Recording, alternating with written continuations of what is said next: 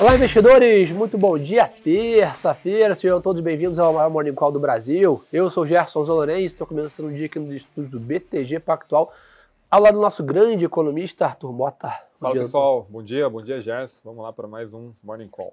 Vamos lá, pessoal, aproveitar que o Arthur está aqui, já começamos sempre pela parte internacional, que é a especialidade dele. Hoje a gente, até para. Estava até brincando aqui antes de começar a live, né? A gente já está basicamente no repetitivo aí nos últimos dias e se olharmos para ontem, o Morning Call está bem parecido, né? Então o debate ainda lá fora é em cima do teto da, da dívida, né? O debt ceiling, como o mercado é, chama lá fora. Ontem né, houve uma reunião entre o presidente Joe Biden e o presidente da Câmara, né? E onde a conversa ali foi, entre aspas, produtiva. E basicamente, né, o, o grande medo do mercado, que era o tal do calote, aparentemente estaria fora da mesa. Isso leva o mercado hoje a abrir igualzinho ontem, ou seja, completamente de lado. Né? Pois é, enquanto esse tema ele não for solucionado, né, o mercado vai, obviamente, continuar é, prestando bastante atenção na evolução dos fatos. Tá? E pela conversa que a gente viu ontem, é, a gente vai continuar falando do debt ceiling por um pouco mais de tempo. Bom lembrar que na semana passada também a gente teve um início de semana com um tom bastante construtivo, principalmente a nível técnico da, da discussão, e na sexta-feira foi uma grande frustração, principalmente pelo incômodo entre os republicanos e os próprios democratas aí dentro dos seus partidos em relação ao avanço sem consultar a sua base. Né? Então, é, o McCarthy, né, que é o presidente ali da, da Câmara, e o próprio Biden, onde está tendo a negociação mais direta, é, é, como se eles não estivessem descendo para a base, que é efetivamente quem vota para tomar essas decisões, especialmente os republicanos incomodados, dado que eles já votaram na Câmara um,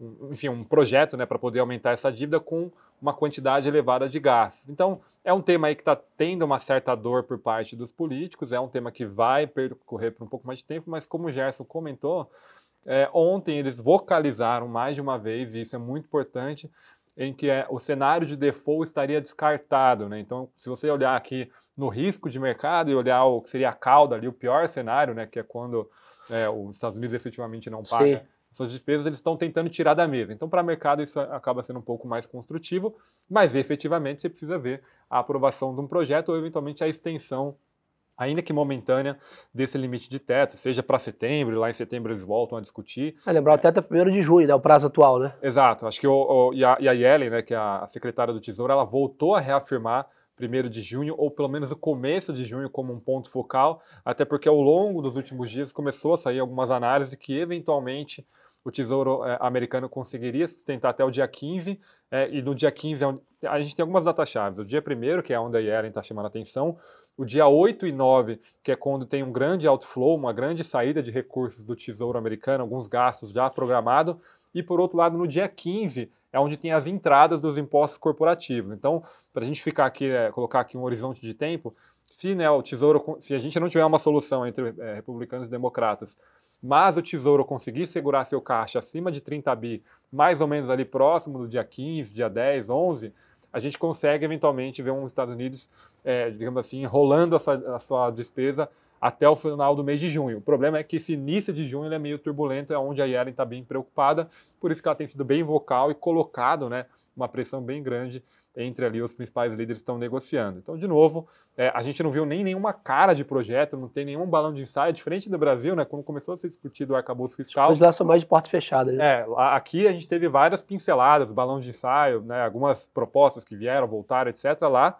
a gente está totalmente quase que no escuro. A gente tem a proposta formal que foi colocada já aprovada na Câmara. Eventualmente eles estão discutindo em cima dela, mas é bem possível que ela mude drasticamente. Então, basicamente a gente está um pouco perdido. Acho que no limite, no final do dia, todo mundo quer ver ali no início de junho é que o, o, o limite né, da dívida vai ser ajustado e que venha com algum grau aí de redução de despesa ao longo do tempo. Mas o principal deles é que a dívida seja ajustada para cima para a gente não ter nenhuma dor de cabeça com esse tema mais. E o Walter até mandou aqui para a gente, esse tema vai ser decidido nos pênaltis, né? Como sempre acontece. É um pouco disso, né? Que a gente comentou, a corda vai esticar até o limite, mas acho que nem o mercado, né, nem os, as duas linhas ali de, de voto tem interesse aí que ou precifica, né, que os Estados Unidos entrem em default, entrem em calote.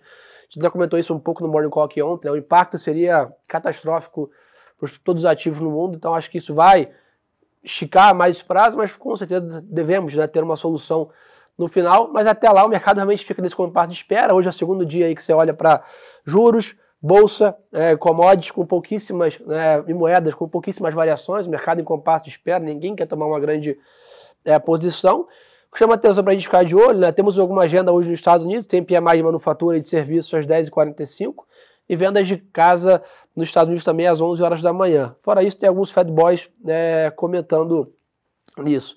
Porque isso ainda, é, acho que passado o dead ceiling, o mercado vai voltar a olhar para a política monetária. Né? Exato, vai olhar para crescimento, para inflação, que são os temas aí que a gente tem acompanhado é, é, desde o início de 2022, final de 2021. Agora pela manhã a gente já teve a divulgação também desses mesmos PMIs de maio já, então no segundo mês aí do segundo trimestre lá na Europa. No agregado, a gente continua vendo uma divergência entre setores, assim como a gente vê na própria China também.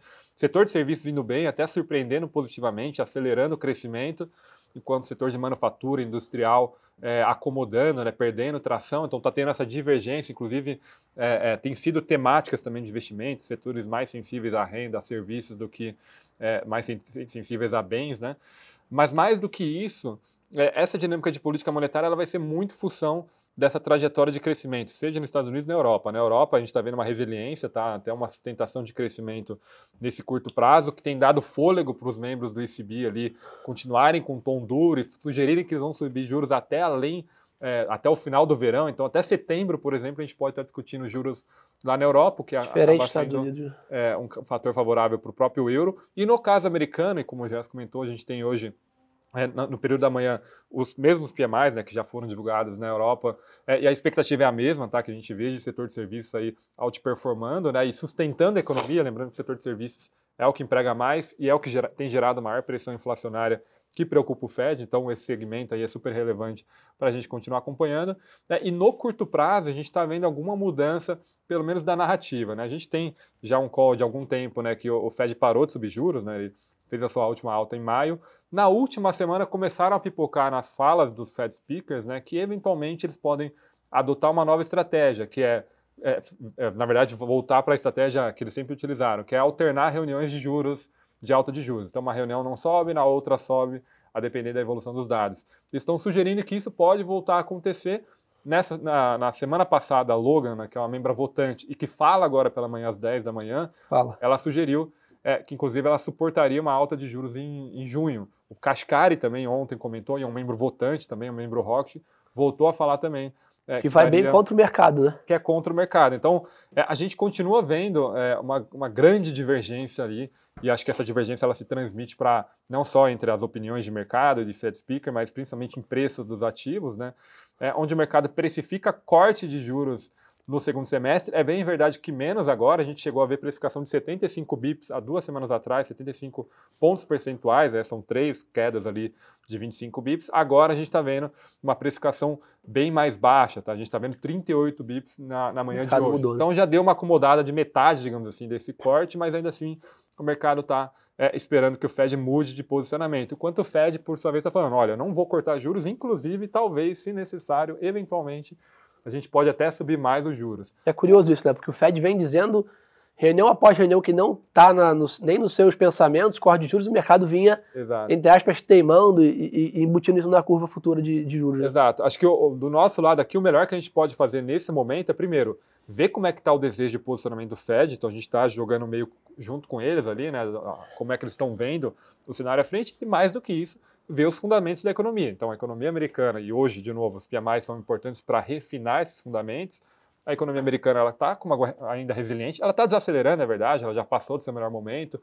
O emprego está sendo gerado, mas num ritmo menor do que foi no passado, mas ainda assim está muito resiliente e sustentando uma visão de um juros que vai permanecer alto por mais tempo. Não Nosso é... cenário ainda segue corte só para o ano que vem, é isso? Só para o ano que vem. Então a gente está nessa posição. Então, logo lá na frente, eventualmente no segundo semestre, a gente tem as surpresas para o lado baixista, né? uma economia que está acelerando um ritmo mais, for mais forte do que a gente está esperando, ou eventualmente é, realmente a função de reação do Fed mude, eles pensam, olha, para levar a inflação para 2% é custo é muito alto, vamos aqui fazer um ajuste na nossa comunicação e acertar essa inflação um, pouco, um pouquinho mais alta, né, 2,5% por um pouco mais de tempo e vamos começar a mudar de juros. Aí lá na frente a gente vai atualizando.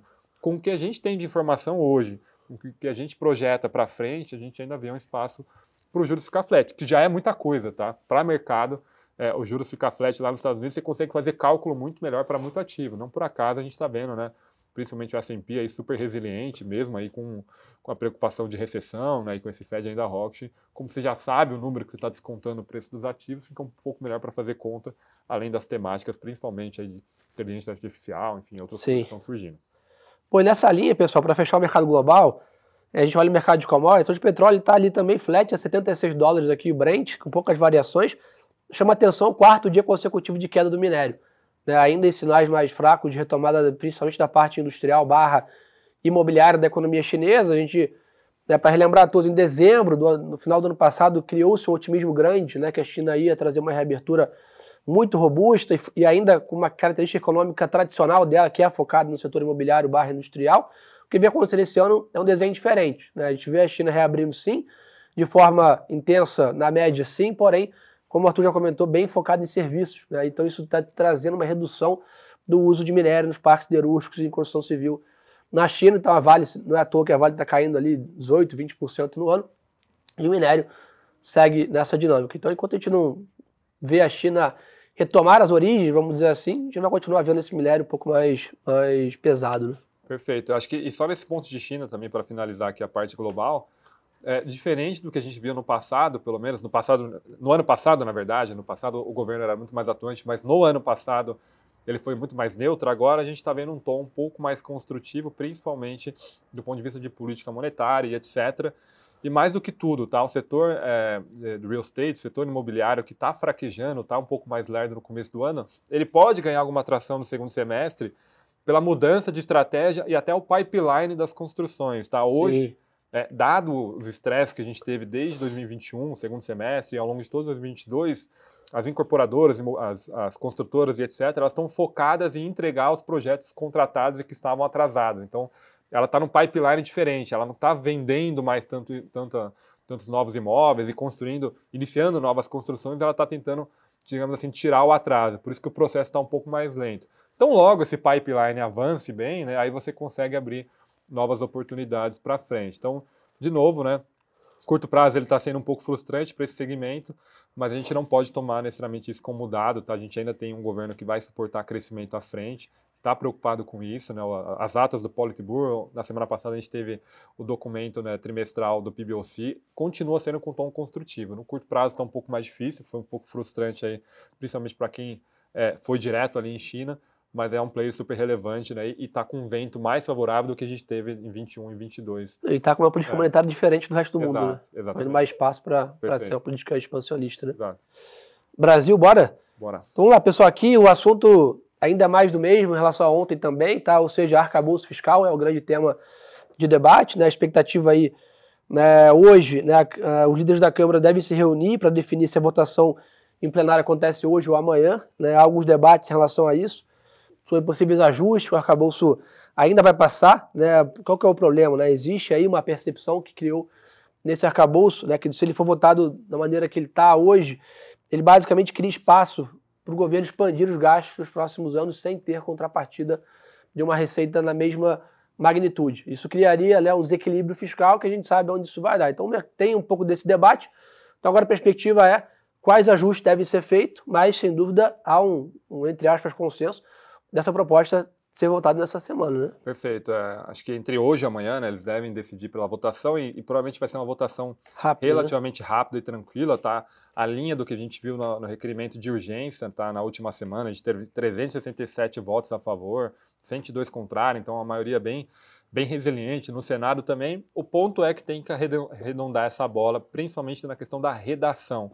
E ontem, o ministro Haddad né, e, o, e o Cajado, que é o relator da proposta, eles já comentaram que eles vão fazer algumas alterações no texto, né? Teve um problema ali, entre aspas, de redação, onde possibilitava um reajuste é, no limite ali da, do teto que vai ser estabelecido de 2,5 para 2024, também a própria a retirada do Fundeb do, limi, da, do limite das despesas, que abria um espaço de 80 bi é, de, de gastos à frente, tá? Então, que era uma grande preocupação sobre o ponto de partida do projeto, ele já ser um ponto de partida Sim. com deterioração. Então, vai ter ali uma revisão, principalmente da redação, para retirar esse temor, né, ou pelo menos reduzir ou diluir o temor aí ou a preocupação que o mercado tem na margem. Mas o fato é que o texto já foi muito refinado, já foi criticado, já foi elogiado, já foi, é, já passou por várias instâncias pelo mercado, pelo Banco Central, enfim, pelo Congresso. É, a gente está chegando final, né? na fase final aí de uma novela começou já há algum tempo, né? Pelo menos a gente já sabe de novo, acho que o principal ponto aí, a gente viu como foi o movimento de mercado recentemente, especialmente na curva de juros, é onde tem a maior precificação ali é, do, da, do risco soberano no Brasil, né? A bolsa acaba sendo influenciada bastante por commodities, é um evento mais lá de fora. A gente olha mais para A gente até viu o mercado ontem até na média pesado aqui, né? Com Petrobras e, e Vale ali na média sofrendo. Mas a gente tem, não há dúvida que né, as ações locais aqui, Exato. né? Varejo, construção civil, shopping center, educacional, nos últimos 15, 20 dias tiveram, né, foram um destaque aqui. Mas dado o peso ainda muito pequeno dentro do índice, né? Fica meio míope ali analisar só o Ibovespa. Né? Perfeito. E acho que um, um ponto importante é, e a gente tem ressaltado isso em alguns relatórios, algumas estratégias, é a, o mercado de juros andou muito mais na frente que o mercado de equities, tá? Isso é um ponto importante, não necessariamente para agora, mas para todo mundo prestar atenção, para o segundo semestre a gente ficar aqui bem atento ao morning call, é, porque o mercado de equity brasileiro, especialmente setores domésticos, está atrasado em relação a essa descompressão de risco que a gente já viu na curva de juros. Obviamente tem mudança também de Banco Central esperada para o segundo semestre. Então acho que é um tema aí que vai continuar recorrente é, após principalmente aí a aprovação do arcabouço fiscal. Obviamente outros temas, outras pautas de reforma, né, especialmente tributária, outros é, é, itens aí vão entrar na pauta, mas no curto prazo é, esse é o que importa. Acho que um ponto importante, só para também comentar a parte política, o Pacheco, né, o presidente do Senado ontem, ele reafirmou, né, ele fez alguns comentários mais uma vez construtivos, não para entrar em embate com o executivo, mas finalizando o posicionamento do Senado, é, em que ele não vê espaço para a reversão da privatização da Eletrobras é, e da lei da autonomia do Banco Central, bem como o marco é, legal ali do saneamento. Também são três não, temas. Não ter retrocesso. É, micros barra macro, né, que acaba se confundindo também com o próprio risco soberano, é, onde né, o Senado, na, na, na figura ali do, do seu presidente, está mostrando né, que o que eles aprovaram, que eles acharam como adequado lá atrás, continua valendo nesse curto prazo aqui para a gente, para mercado, para risco né, e para o ambiente doméstico é super construtivo. Bom, e pessoal, a agenda do Brasil está mais vaziada aqui, tá poucos indicadores, temos leilões aí de NTNBs, mas fora isso, nenhum grande indicador que possa fazer preço. Tem o segundo boletim macro fiscal 2023, que vai ser divulgado pelo Ministério da Fazenda às 4 horas da tarde, mas sem dúvida Brasília vai dominar 99,9% do noticiário aqui para a gente ficar de olho. Temporada de balanço já terminou também no Brasil, então a parte corporativa dá uma esfriada no noticiário. No que movimenta os jornais aí, a Suzana anunciou que aumentou o preço da celulose em 30 dólares por tonelada na Ásia em junho. Isso pode trazer um benefício aqui né, de margem para a companhia. E a Oi, que estava ali, tinha adiado o seu balanço, acabou divulgando o balanço ontem à noite. O resultado aí é 2,6 bilhões de reais de receita líquida e uma dívida de 19 bi. Né? Então, ainda uma situação bem complexa para a Oi né, nessa linha. Então, acho que é isso, né? É isso, pessoal. Boa. Agenda aí só pela manhã, né, com os indicadores nos Estados Unidos, a partir das 10, das 10 horas com a Loga falando, 10h45 PMI, e ao longo do dia acompanhar a discussão do debt ceiling e do arcabouço, que provavelmente a gente vai comentar amanhã também Boa. no Morning Call. Quem quiser mais conteúdo, turma, segue a gente no Instagram também, baita canal aí para estar informado ao longo do dia, tá aqui embaixo, Gerson Zalorenzi e Arthur Mota, acho que pô, vale a pena estar conectado com a gente também no intraday ao longo do dia, para saber as notícias. Obrigado pela super audiência de todos, uma boa terça-feira de negócio para todo mundo. E lembre-se, turma, que o melhor ativo é sempre a boa informação. Um abraço. Obrigado, pessoal. Bom dia.